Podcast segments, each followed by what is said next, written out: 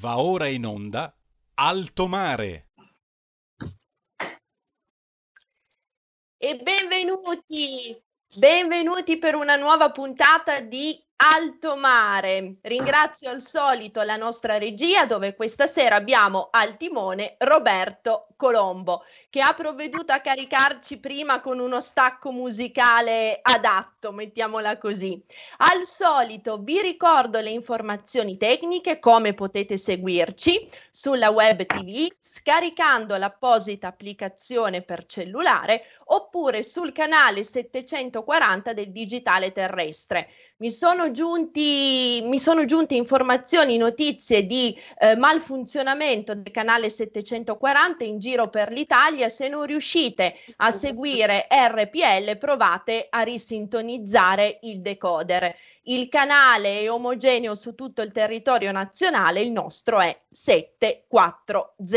Non occorrono abbonamenti particolari, diversi di voi me lo chiedono spesso, è sufficiente che componiate 740 sul telecomando del vostro televisore. Ma entriamo nel vivo di questo speciale di stasera dedicato ancora al primario tema della sanità. Avremo molti ospiti, tre li vedo già collegati. Eh, siamo in attesa di altri due partecipanti. Do il benvenuto al professor Giovanni Carnovale, che gli spettatori di Alto Mare ormai già conoscono. Ciao Giovanni, grazie Buonasera. per essere Ciao. tornato da noi. Ciao, Ciao Sara, Vedo- buonasera. Grazie Giovanni. Vedo collegato anche il professor Giovanni Guzzetta, avvocato costituzionalista. Buonasera a voi e agli ospiti. Grazie professore per essere intervenuto. Do il benvenuto anche alla dottoressa Maria Stella Giorlandino, imprenditrice nonché presidente di Artemisia Onlus. Buonasera dottoressa, è un piacere averla con noi. grande piacere stare con voi in questo momento. Qualsiasi aspetto apportato per migliorare è utile per tutti. Assolutamente. Partiamo con un'espressione che per certi aspetti può essere giudicata semplice, ma al solito, dottoressa, è proprio nelle cose più semplici che si nascondono le verità, le prerogative più, più importanti, le priorità. Siamo in attesa anche di collegare il deputato della Lega, l'onorevole Claudio Durigon. A partire dalle 19 avremo con noi anche il senatore di Forza Italia, Maurizio Gasparri. Naturalmente sono giornate convulse, eh, do sempre un occhio alle agenzie, dice Matteo Renzi, ricevuto al Quirinale dal presidente Mattarella per le consultazioni, serve presto un governo, ma ci dicano se ci vogliono. Magari faremo anche un focus su quella che è l'attualità politica nazionale con i nostri ospiti. Giovanni, parliamo, partiamo da te per un primo giro di riflessioni, magari un po' più breve, visto che siamo in tanti a, a dover parlare. Allora, sanità di nuovo, tema cruciale. Eh, Giovanni, quanto è necessario che la competenza, o meglio le competenze, tornino a diventare il criterio base, il criterio principe con cui selezionare i vertici del nostro sistema sanitario? Il riferimento costante all'attualità è quello che abbiamo letto nei giorni scorsi a proposito del fascicolo aperto dalla Procura di Roma, in cui figurano nove indagati, tra cui anche il presidente della regione Zingaretti e l'assessore alla sanità D'Amato per bre- presunto abuso d'ufficio nelle nomine dei dirigenti di alcune ASL laziali. Sì, questo non fa che confermare. Innanzitutto saluto il professor Giovanni Guzzetta, lo ringrazio per l'intervento perché il- lui è, è un po' il nostro punto di riferimento, anzi è il nostro punto di riferimento in questo momento per quello che cercheremo di portare poi in sede legislativa, ovvero la, la- la- la- modifica delle nomine dei direttori generali di cui adesso ne parleremo.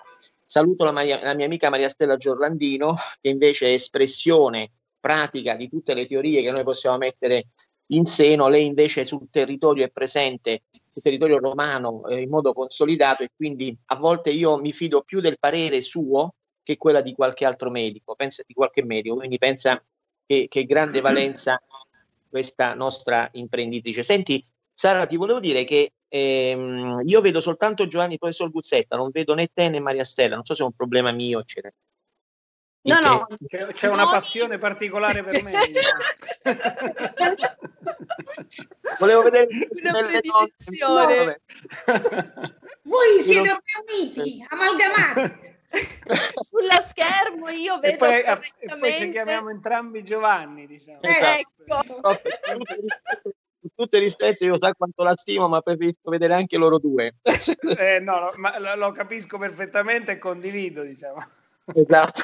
Sullo Quindi. schermo confermo che vi vedo correttamente tutti e tre, oltre alla mia iconcina piccola a lato.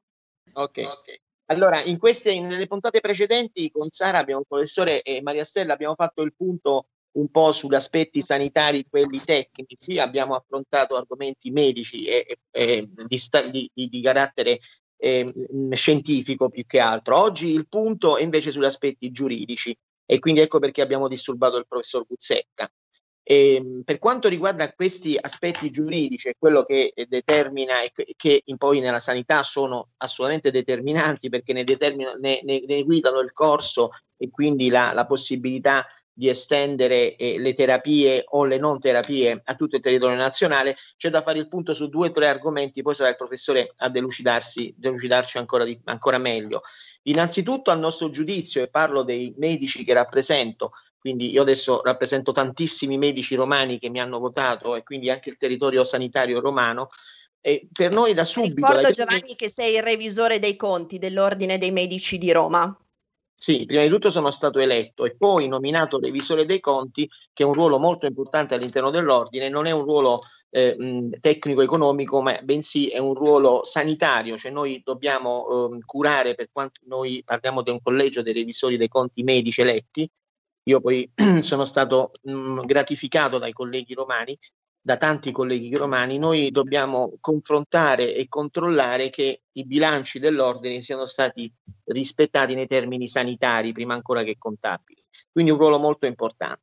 Dobbiamo avere a che fare poi con i sindacati, con le, gli enti pubblici, enti privati, quindi sono veramente molto felice di questo. Ma proprio per questo sto cercando di studiare, di approfondire anche aspetti a me lontani eh, e quindi mi confronto spessissimo con il professor Guzzetta. Dicevo che noi medici, noi sanitari, eh, immediatamente, sin da gennaio, febbraio, marzo, abbiamo subito eh, già mh, noi medici già violentati negli anni, in, questo, in, questi ultimi decenni, da leggi contrarie, da soldi che non, non riuscivano a, a, ad arrivare e da, da frustrazioni di ampio genere per una parentesi, in questo momento finalmente il, il ruolo del medico sta prendendo quella valenza e noi, e io mi batterò perché questo sia amplificato al massimo, sta prendendo quella valenza che merita. Quindi al di là di ogni eh, critica politica destra-sinistra, ma questo a noi poco interessa, noi dobbiamo valorizzare il ruolo del medico per quello che ci spetta. E Sara, noi abbiamo anche discusso su questo argomento e abbiamo tirato fuori un concetto meraviglioso, su cui sto scrivendo un piccolo saggio, che la nuova deterrenza. Oggi non si può più parlare di, de- di, de- di deterrenza, ovvero di, di, ehm, un'azione di convincimento in termini militari, ma lo si può fare soltanto in termini di ricerca scientifica, cioè noi dobbiamo contrapporre a episodi come questo che stiamo vivendo una ricerca scientifica che risponde in termini immediati. Questo è il futuro del, della nuova, eh, del, del, della nuova eh, ricerca scientifica. Eh, tornando alle violenze che noi medici abbiamo subito, la prima ci è subito apparsa come una violazione della, dei nostri diritti costituzionali a una diagnosi immediata e una terapia altrettanto immediata con quella ordinanza maledetta di, eh, di, di, Speranza che mi tocca fare il nome di, di, un politico perché l'ha fatto lui, non perché eh, io rappresenti un'area opposta politica, tutt'altro. Però Speranza a un certo punto a marzo ha deciso che le autopsie non si potevano più fare. Io cerco, professore, di, di, conciliare quello che sono gli aspetti sanitari con quelli giuridici che poi lei magari, su cui lei magari ci dà qualche altra delucidazione sicuramente più importante. Quindi a un certo punto noi siamo stati eh, impediti dal poter analizzare eh, le autopsie che per noi medici sono sostanziali, perché senza sapere di come è morta una persona noi non possiamo sicuramente aggredire farmacologicamente o chirurgicamente il malato successivo, quello che è ancora fortunatamente in vita. E quindi ci siamo subito lamentati di questo, abbiamo raccolto firme contro firme e non abbiamo capito perché il, il ministro Speranza abbia fatto questa, eh, abbia avuto questa iniziativa, probabilmente lo capiremo in seguito perché sono scattate tantissime denunce nelle sedi competenti.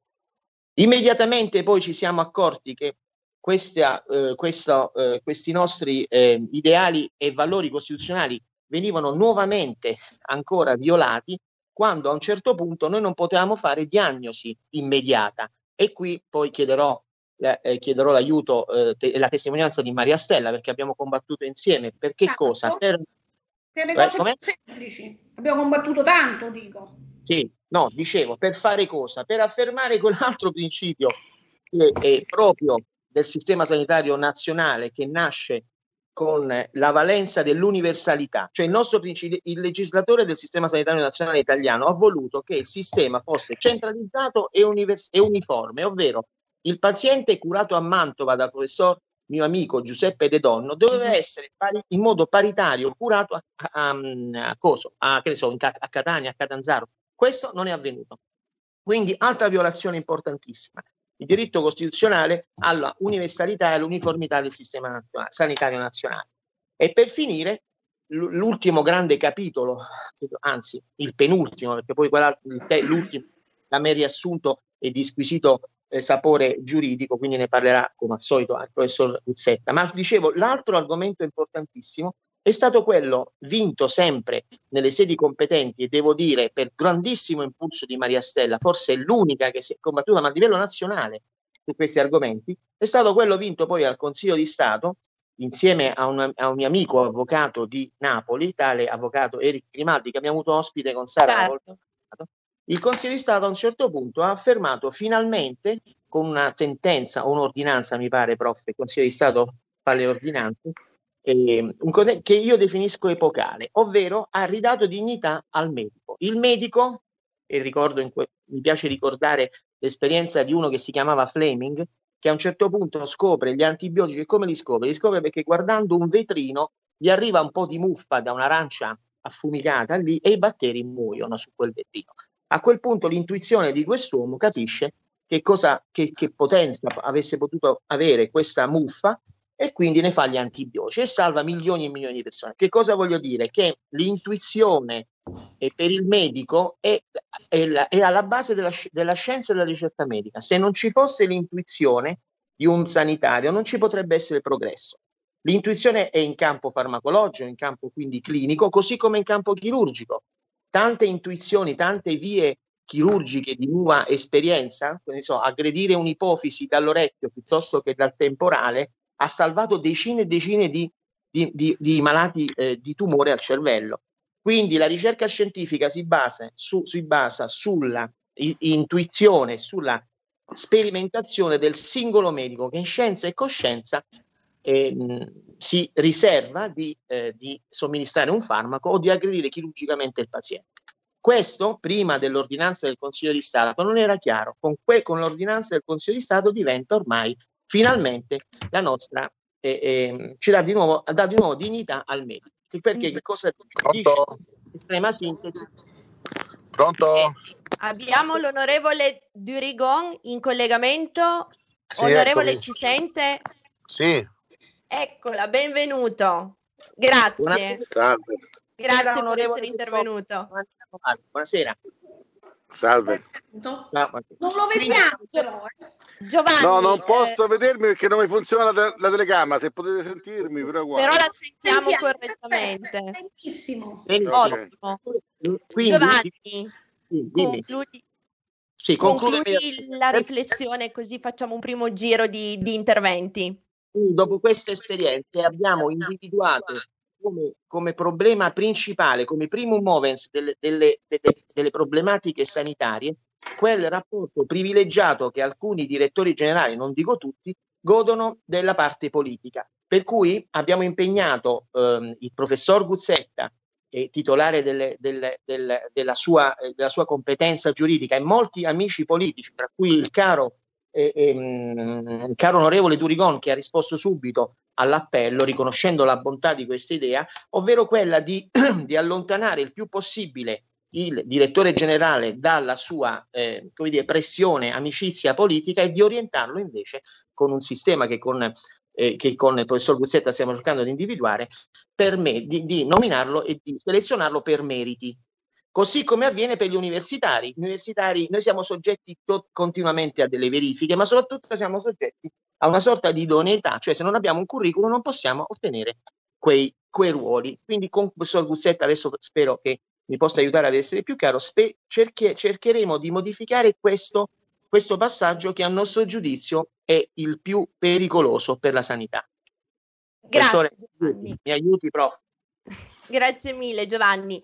Eh, allora, esaminiamo gli aspetti giuridici con il professor Guzzetta, in particolare vorrei chiederle, professore, si è letto nelle, nelle carte e sui giornali che eh, ciò che viene imputato ai nove indagati sarebbe un'interpretazione estensiva delle, delle, norme. Mi verrebbe da dire, poi girerò il quesito naturalmente anche all'onorevole Durigon, a furia di interpretazioni estensive, a furia di sacrificare il merito sull'altare, si potrebbe dire, del politicamente corretto o scorretto, i risultati in cui sta sprofondando questo paese sono dopo il Covid sempre più conclamati ed evidenti. Professor Guzzetta.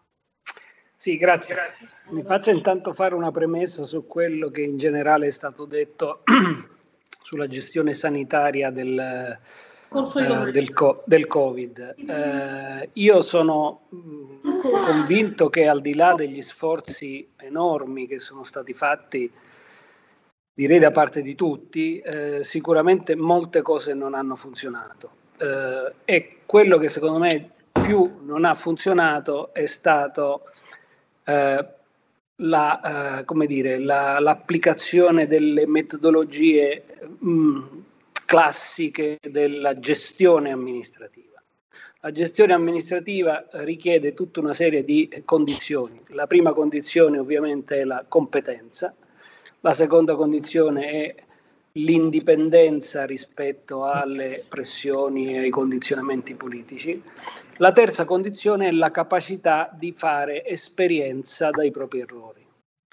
Eh, su quest'ultimo punto, per esempio, io sono assolutamente convinto che eh, il più grande errore commesso in questi mesi sia stato eh, il fatto che non c'è stato mai un momento in cui ci si è fermati per cercare di capire esattamente quali fossero stati gli errori, diciamo anche perdonabili della prima fase, onde evitare che si riproducessero successivamente. C'è stata una gestione in cui eh, come dire, non ci si è posto il problema di fare un pit stop, si è andata avanti più o meno riproducendo sempre gli stessi schemi, forse aggiustandoli un po', ma senza fare una valutazione complessiva di quello che è successo. E la vicenda delle autopsie per me è paradigmatica, è proprio come dire, il rifiuto dell'idea di fare una, uh, una diagnosi di quello che sta succedendo, perché se io non mi metto in condizione di capire quello che sta succedendo perché lo impedisco, ovviamente eh, non posso nemmeno aggiustare il tiro, non posso nemmeno trarre le conseguenze. Questo diciamo come considerazione generale, oltre all'altra considerazione generale che secondo me sulla sanità in questi mesi eh, è stato speso troppo poco, la sanità è in grande difficoltà, eh, probabilmente se certe misure del governo eh, eccessivamente, a mio parere, approssimative o sproporzionate rispetto alla gestione generale dell'emergenza, che poi hanno costretto a spesa pubblica per ristori, per eh, come dire, compensazioni, eccetera, fossero state più orientate verso il settore sanitario, noi saremmo in una situazione diversa. Questa è la diciamo, premessa più generale. Per quanto riguarda il tema che ci riguarda, che ovviamente è collegato a quello che dicevo, la buona amministrazione eh, richiede che ci siano dei buoni amministratori. E rispetto alla domanda che lei mi fa, io ovviamente non ho nessun titolo e nessuna conoscenza specifica del caso che riguarda queste indagini, né ci voglio entrare, eh, perché appunto non sono nemmeno un penalista e quindi per onestà intellettuale, eh, eh, come dire, sospendo il giudizio e ricordo invece da costituzionalista che chiunque è presunto diciamo, certo. eh, non colpevole fino a condanna definitiva. Ah, Detto assolutamente questo, però, sì, il garantismo, eh, il stella problema, polare. Assolutamente, assolutamente. Il problema è che però lei faceva accenno a eh, questione di possibili interpretazioni estensive. Io direi, diciamo così, cambiando le parole ma non la sostanza, ha la possibilità di incunearsi in una serie di eh, maglie che la legislazione lascia molto lasche, molto aperte. Mm. E quando noi parliamo della disciplina sulla nomina dei dirigenti generali, cioè degli, degli, degli amministratori apicali della, della sanità, eh, la legge o le leggi che disciplinano questa materia prestano il fianco proprio alla possibilità di incunearsi in tutta una serie di, eh, di falle, di, eh, di, buchi, di lacune. Eh, la disciplina, non voglio tediare né voi né gli ascoltatori, è una disciplina molto contraddittoria a mio modo di vedere, perché non è, eh, è una disciplina che gioca sull'ambiguità tra l'applicazione di un sistema di spoil system mm. e l'applicazione di un sistema che ha la parvenza invece dell'oggettività e della imparzialità. E tutta la disciplina è costruita in questo, in questo modo, per cui per arrivare alla nomina di un direttore generale esiste un processo, un procedimento che sulla carta sembra un procedimento garantista che separa la politica dalla, eh, diciamo, dalla dimensione tecnica, però poi quando uno va a studiare questo processo, a vedere quali sono i passaggi che conducono alle decisioni, si rende conto che eh, le garanzie per gli interessati e l'esigenza di valorizzare la competenza è molto più debole, molto più eh, ridotta di quanto non appaia. Faccio un solo esempio per capire. Eh, il legislatore ha inventato un elenco di coloro che sono legittimati ad essere scelti come dirigenti, direttori generali di ASL, aziende ospedaliere e altri enti. Eh, astrattamente quindi un sistema che vuole garantire, scegli- creiamo come dire, un bacino protetto selezionando coloro che sono tecnicamente più adeguati. Il problema è che questa disciplina poi è una disciplina che in realtà è molto contraddittoria. Primo, perché i requisiti per l'accesso a questo elenco sono molto blandi dal punto di vista tecnico è possibile che un dirigente che non ha, si è mai occupato di amministrazione e gestione di enti sanitari con un corso di formazione organizzato da una regione di 200 ore possa essere nominato direttore generale di una Possibile. E, e questo è possibile ed è, diciamo così, inaccettabile perché io faccio il certo. professore universitario, faccio corsi continuamente e so che in 200, in 200 ore anche se si è, eh, come dire, Niki Lauda, non si acquisisce una competenza eh, di questo genere. Assolutamente. Poi l'altra contraddizione è che questo elenco viene fatto lasciando perdere chi compone le commissioni che lo redigono, su quello poi ci sarebbe da dire tanto, ma insomma non voglio veramente annoiarvi, vi sto dando una serie di spunti che che, che, sono venuti fuori in questo lavoro che stiamo facendo eh, su incarico appunto eh, con il, il, professor Carnovale. Eh, dicevo, questo elenco viene eh, redatto stabilendo dei punteggi e quindi facendo un, in qualche modo una gerarchia di chi vale di più e di chi vale di meno, però questa gerarchia non ha nessuna eh, rilevanza pratica, perché poi l'elenco non prevede una graduatoria in ordine di punteggio, ma prevede mm. semplicemente la elencazione in ordine alfabetico di coloro che ci stanno dentro. Quindi io che, che, che sono entrato con la sufficienza, se mi chiamo Antonio Adamo, sto in cima a questo elenco, anche se eh, c'è chi vale molto di più che sta magari al trecentesimo posto. Per cui questo elenco non seleziona come dire, non dà a chi deve decidere e a chi deve scegliere alcuna informazione sulla capacità e competenza relativa maggiore o minore di chi viene scelto. Sulle e reali poi... competenze. Professor Guzzetta, la fermerei qui per un minuto di pausa pubblicitaria. Va bene, scusate se ho parlato forse troppo. No, ci mancherebbe, sono i cardini e le chiavi di lettura per poter dissertare correttamente dell'argomento. Roberto, vai pure in pubblicità.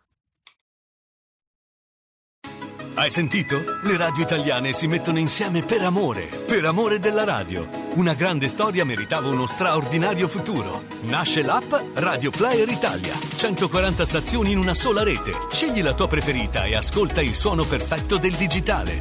Gratis, senza registrazione, senza interruzioni. Compatibile con tutti i device. Naviga, esplora e scopri l'universo dell'audio. Ti sorprenderà. Scarica Radio Player Italia. Il futuro batte con la radio nel cuore. Anche RPL è disponibile su Radio Player Italia.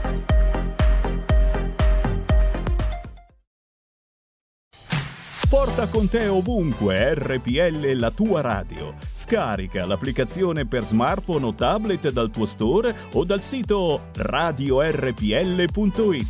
Cosa aspetti?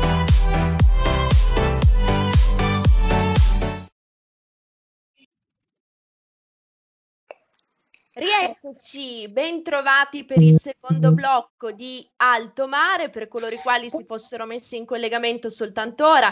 Vi ricordo che abbiamo con noi il professor Giovanni Carnovale, il professor Giovanni Guzzetta, la dottoressa Maria Sterla Giorlandino, avevamo anche il deputato della Lega Claudio Durigon, dico avevamo perché c'è stato un problema con il collegamento quindi chiedo alla regia se è possibile ripristinarlo. Nel frattempo però ci ha raggiunto il senatore di Forza Italia Maurizio Gasparri. Benvenuto senatore. Benvenuto buonasera, Maurizio. Buonasera a voi. Buonasera. Buonasera, buonasera a tutti. Ciao Maurizio. Io Buonasera. Grazie per essere intervenuto.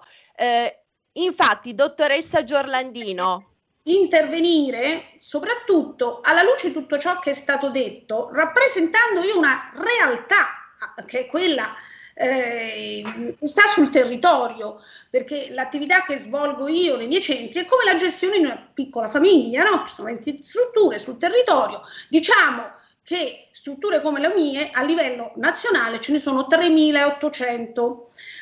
Allora, quello che per me è accaduto, facendo naturalmente la quotidianità del servizio, mi fa piacere che Maurizio Gasparri possa sentire questa piccola mia osservazione, di cui spero che sia il professor Guzzetta e anche l'amico Carnovali condividano.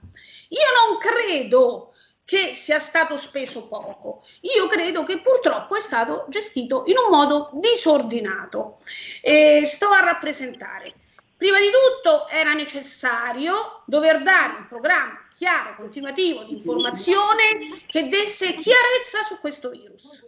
Seconda cosa, noi abbiamo attraversato il delirio eh, delle, delle, sale con le anestesie, con le rianimazioni, abbiamo fatto addirittura struttura con 17 milioni di euro, che non è servita poi a nulla.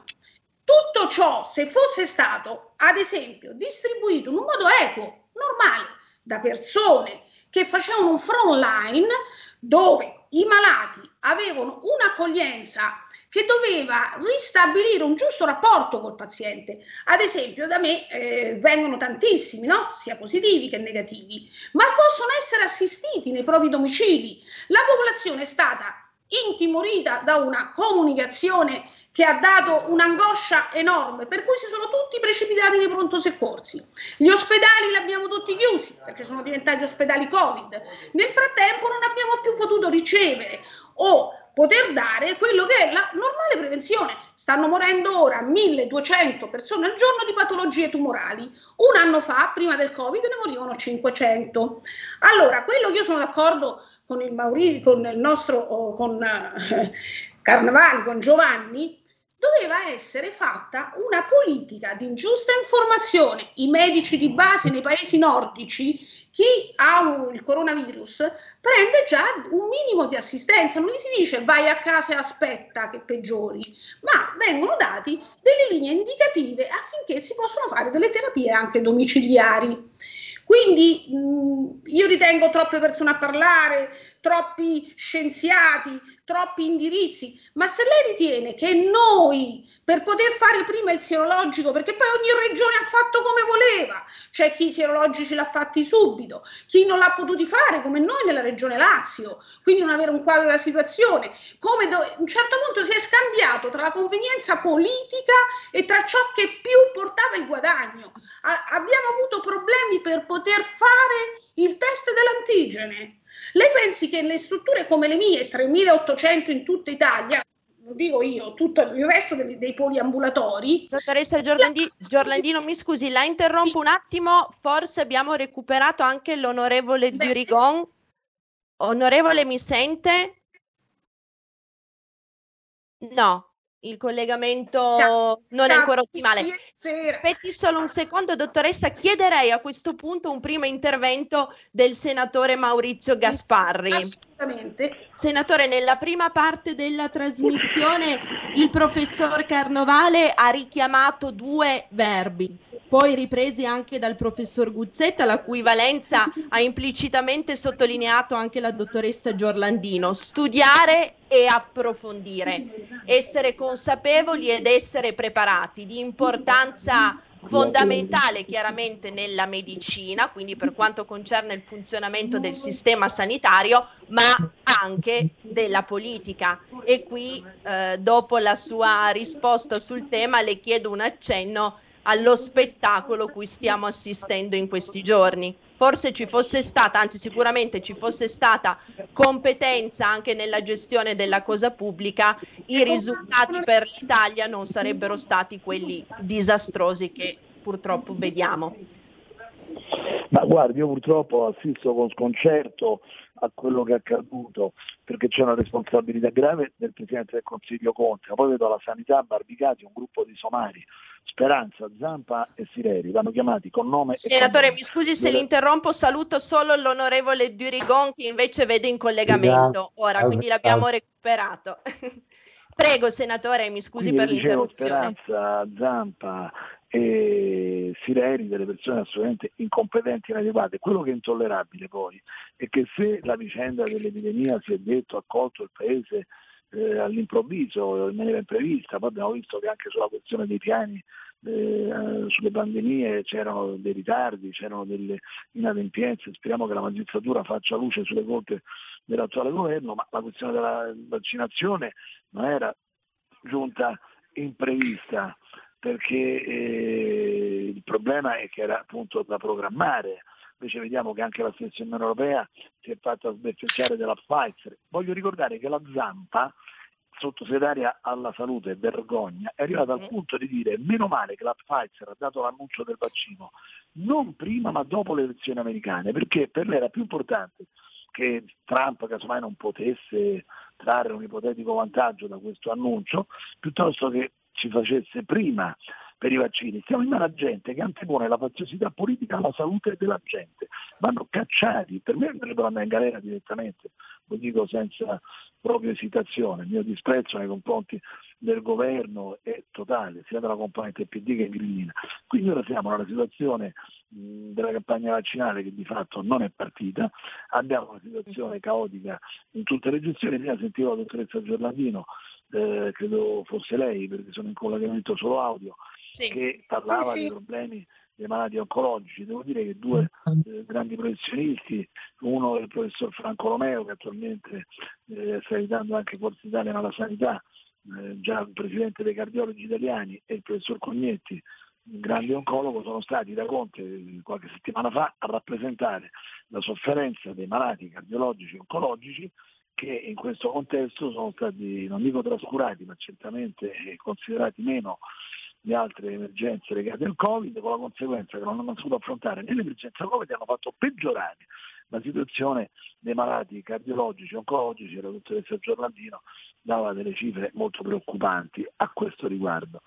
Quindi che devo dire, siamo tutti sconcertati dalla impreparazione del governo, ma io sono sconcertato ma non sono neanche sorpreso. Non puoi prendere il primo che passa, Conte, e metterlo a guidare un governo. Non è che puoi prendere il primo che passa, gli dai un bisturi in mano e gli fai operare un malato, non fai mettere il primo che passa a gestire dei piani eh, contro le, le, pandemie. Invece in politica, grazie ai grillini, si è fatto questo. Devo dire che hanno sbagliato pure quelli che l'hanno accettato prima pure questa scelta. Non si prende il primo che passa, Conte, che era un incapace, parliamoci chiaro, pure nel governo Conte 1 perché prendi uno che sta lì per caso e lo metti a guidare un paese e tutto il resto che viene appresso poi dei ministri incompetenti. Quindi noi dobbiamo salvare la Repubblica dall'incompetenza e la sanità che richiede competenza, professionalità, saggezza e sagacia è il primo settore che ha bisogno di una qualità umana diversa e quindi io credo che insomma, ma a questa gente non ne usciamo fuori, abbiamo una situazione di difficoltà che è aumentata, io vedo in queste ore questa scena delle consultazioni, cioè dove illustri sconosciuti, personaggi di ogni genere vanno a parlare dei destini della Repubblica senza rappresentare nulla. De Falco, quando io vedo De Falco, quello che sta in Senato solo perché una sera disse salga a bordo cazzo a Schettino, ma viene quasi da pensare che se De Falco era il Salvatore, forse chi lo sa, pure Schettino potrebbe stare a Quirinale le consultazioni, gente qualunque, transfughi, gente che cambia partito, si ritrova al Quirinale a dire l'opinione a nome di chi. E quindi se stiamo in mano ai traditori che devono decidere le sorti del governo, eh, stiamo in mano a Zampa, Sireri e a Speranza per la sanità, io sono molto preoccupato e quindi penso che cacciare questa gente sia la prima vera emergenza del Paese, con le elezioni, con quello che si vuole, ma bisogna mandarli via. Ecco, il senatore Gaspari ha utilizzato l'espressione qualità umana speciale, specifica che deve essere insita nel, nel profilo professionale, per l'appunto anche nell'umanità di un medico di un medico, ma, e mi rivolgo all'onorevole Durigon, anche e soprattutto di un politico, specie come ci ricordava il senatore, in questa situazione non di emergenza, ma di più emergenze, perché purtroppo non dobbiamo fronteggiare soltanto il Covid. Ecco, senatore, eh, onorevole Durigon, siamo passati dall'1 vale 1 che dal punto di vista, come dire, del significato eh, già sembra l'antitesi della, de, della meritocrazia, all'uno vale l'altro e poi a questo uno vale l'altro. Possiamo davvero realisticamente pensare di far gestire i soldi che arriveranno quando arriveranno dall'Europa e che, come diceva prima il professor Carnovale, andrebbero preventivamente, strategicamente destinati anche a finanziare la ricerca scientifica? Beh, allora, sicuramente ho sentito la prima parte dove devo dire la verità, ringrazio Giovanni Carnovale, il professore eh, ed anche Maria Stella perché stanno facendo un lavoro secondo me prezioso per, per quello che potrebbe essere il Paese. Eh, io sono convinto insomma, che il merito debba tornare debba essere davvero prevalente, specialmente per donati quei ruoli così chiavi, così predominanti come sono insomma, la sanità oggi in Italia. Eh, la sanità è compresa anche su tanti sprechi, quindi ecco perché il merito forse potrebbe dare delle valenze diverse. Questo sicuramente è un tema che, eh, che dobbiamo con regole giuste, con regole prefissate, ma non si può lasciare più alla politica o a, alle nomine di, di simpatia eh, che poi portano anche a dei rinvii a giudizio, quindi io sono molto per, per il, perché ci possa essere una, una, legge ferrea che determina quali sono, in poche parole, quelle che, le caratteristiche giuste e idonee per, per nominare dei dirigenti così importanti e così eh, davvero eh, l'emblema numero uno secondo me in Italia perché le dirigenze della sanità, l'abbiamo visto anche in questa emergenza pandemica, sono quelli che davvero hanno potuto risolvere, hanno potuto dare quel cambio di marcia e quella valenza in più al Paese. Ecco, quindi regole ben precise, albi ben precisi e secondo me i valori in campo debbono sicuramente avere una predominanza.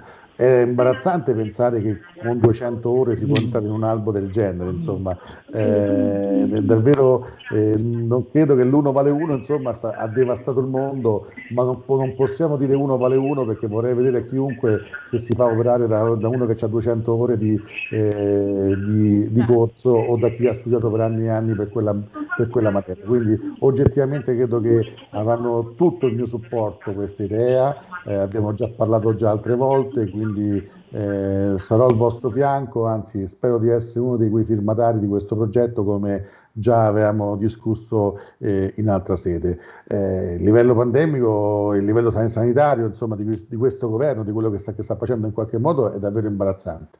Noi siamo di fronte, secondo me, eh, anche istituzionalmente, guardate, in questi giorni stiamo vedendo delle cose in, inverosimili. Io oggi ho, ho, chiamato nelle Onorevole, mi scusi, la interrompo solo un secondo perché so che il professor Guzzetta alle 19.15 deve lasciarci, sì, quindi sì.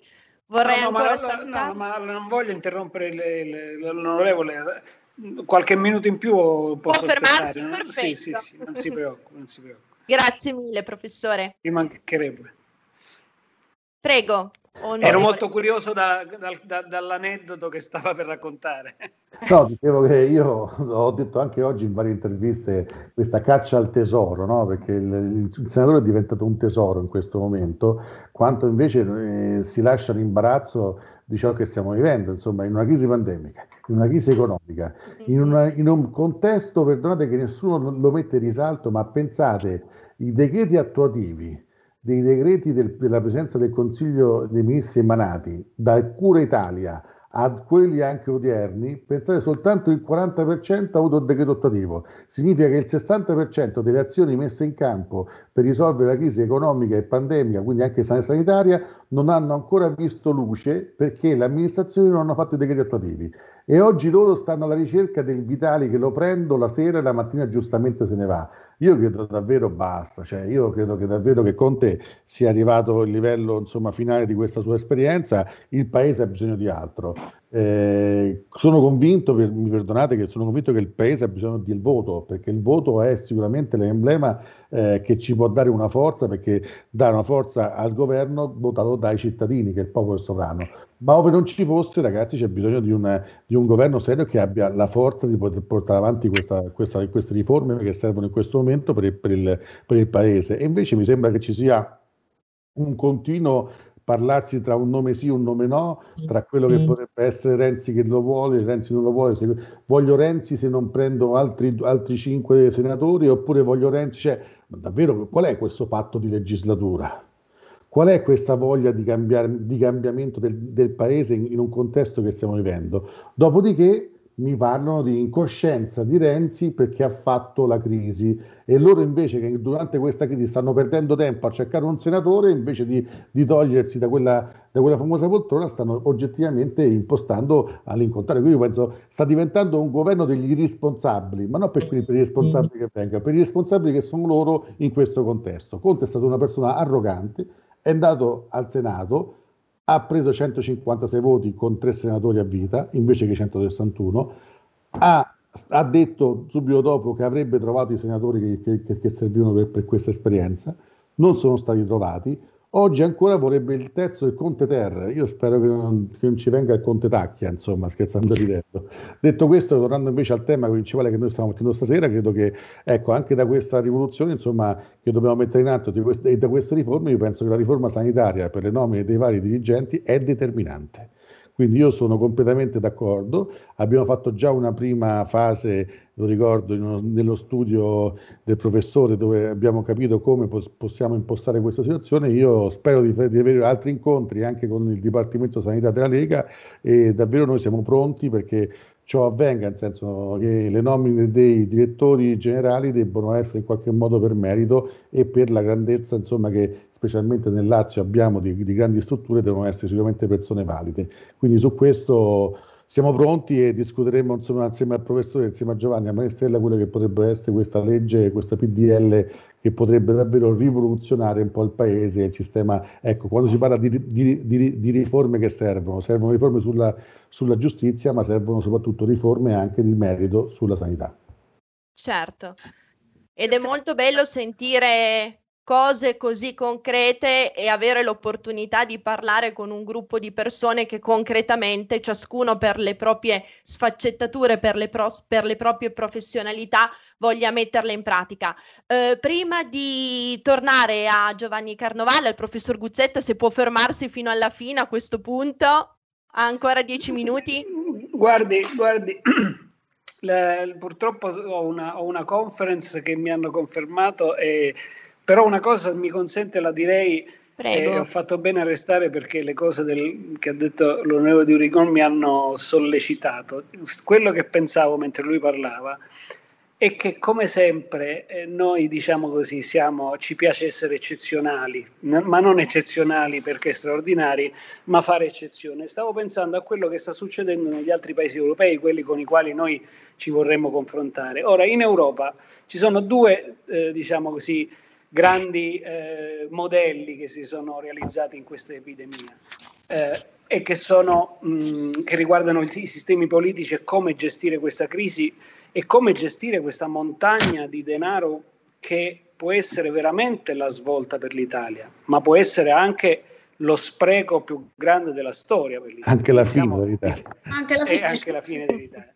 Allora, in, in, Europa diciamo, i, paesi, i grandi paesi sono di due tipi o ci sono dei paesi in cui le elezioni hanno determinato una maggioranza chiara e allora quella maggioranza sta governando legittimamente, o ci sono dei paesi in cui questa maggioranza non si è determinata, come la Germania, e hanno deciso allora di fare dei governi di carattere che diremmo noi istituzionali, di grande coalizione, rendendosi conto che di fronte all'enormità, come dire, della sfida, non si possono fa- fare delle scelte raccogliticce e fondate sulla, come dire, su politiche partigiane, perché stiamo decidendo il futuro dell'Italia, non di questa legislatura, ma delle prossime legislature. Delle, non a caso si chiama Next Generation il Recovery Plan.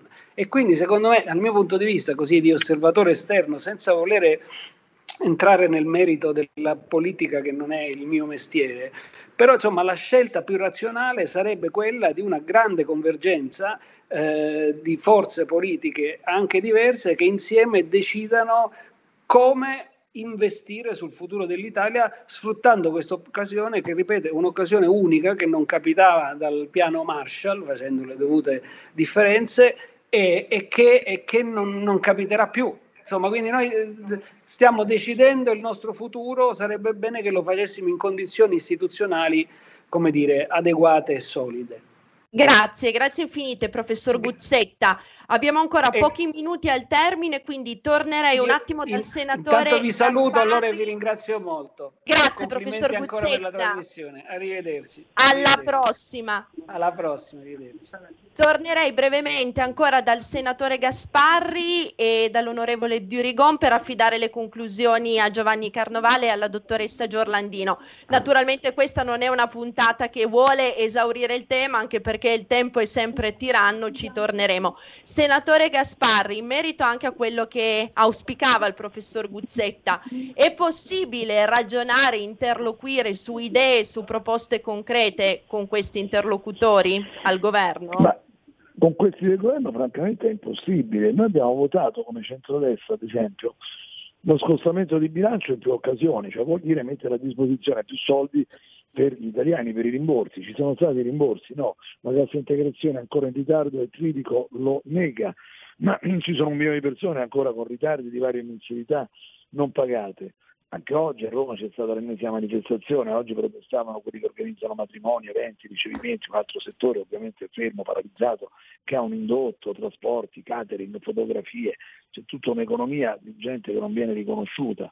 Per cui io non credo che si possa, di uno cosa deve parlare con Conte, con la Azzolina. Io metto eh, in primo piano l'assoluta inadeguatezza dei membri del governo che non vogliono dialogare anche perché non sono in grado di leggere un confronto con persone in modo dotate. E non capiscono le cose, esistono controversionalità, hanno fatto il decreto di storia, ne hanno fatti cinque, perché si scordavano un codice ateco, una categoria, un'altra, adesso ne devono fare un'altra ancora dopo lo scostamento di bilancio, vedremo che succederà con questa, con questa crisi. Quindi noi abbiamo votato gli scostamenti di bilancio per aiutare gli italiani ci attendevamo un confronto per decidere come investire queste risorse, non ci ha mai chiamato nessuno. E quindi francamente io credo che con questi interlocutori, cioè non sono interlocutori, interlocutori uno con il quale dialoghi, ma la certo. componenza di Conte, di competenza complessiva degli altri, magari compresi anche quelli del PD, perché non è che Gualtieri si sia arrivato un ministro dell'economia sagace, pensiamo ai trasporti della De Micheli che si è occupata più della cittadinanza di Suarez per la Juventus, vicenda oscura e inquietante che non dei trasporti da allargare nelle grandi città per le scuole per evitare che la metropolitana l'autobus, quindi il ristorante no, l'autobus affollato sì. Guardi, certo. è una situazione Grazie senatore. Grazie a voi. Grazie senatore. Abbiamo ancora un minuto e mezzo al termine, anzi un minuto mi dicono dalla regia. Giovanni, davvero velocissimo, 30 secondi a te e 30 secondi alla dottoressa Giorlandino. Velocissimo, allora riport, vorrei riportare l'asse su quello, sull'aspetto sanitario perché ci siamo dilungati sotto su argomenti politici che conosciamo benissimo. Volevo ringraziare Durigon perché è una persona di una sensibilità incredibile che mi sta dando una mano enorme su questo, sull'aspetto quel, su questo delle modifiche. Volevo ricordare che io rappresento in questo momento 3.000 medici, dove sono stato votato da 3.000 medici e quindi ho questo dovere nel cuore. È la prima volta che mi, mi sono presentato a una competizione elettorale. Quindi, riportando l'asse sull'aspetto sanitario, mi sento di dover dire questo. Innanzitutto, va bene anche con, il senatore Gasparri, il, ha, ha, citato questo va bene, quello non va bene, ma per quanto ci riguarda, io devo lamentare una, una, una, classe politica ventennale che ci ha trascurato, non è certo solo Conte o questi altri che ci rappresentano. Pur riconoscendo l'alto valore aggiunto, ripeto, dei due nostri interlocutori, Durigon mi sta veramente aiutando tanto e Maurizio Gasparri spero che lo faccia in seguito. Quindi dobbia, quello che deve cambiare nella classe medica e ormai cari parlamentari, caro, caro eh, onorevole Durigon e Maurizio Gasparri, non potete più fare a meno di noi perché ormai la sanità sarà lago della bilancia della, della, del gradiente di una civiltà, della nostra civiltà. Per cui, continuando il discorso che noi ci siamo sempre fatti, Sara, eh, che il, è fondamentale che la nuova deterrenza non sarà più la portaerei nel Golfo Persico, ma sarà una risposta scientifica al momento certo. opportuno. Se arriva un virus dalla Cina, noi dobbiamo debellarlo in tre minuti, ok?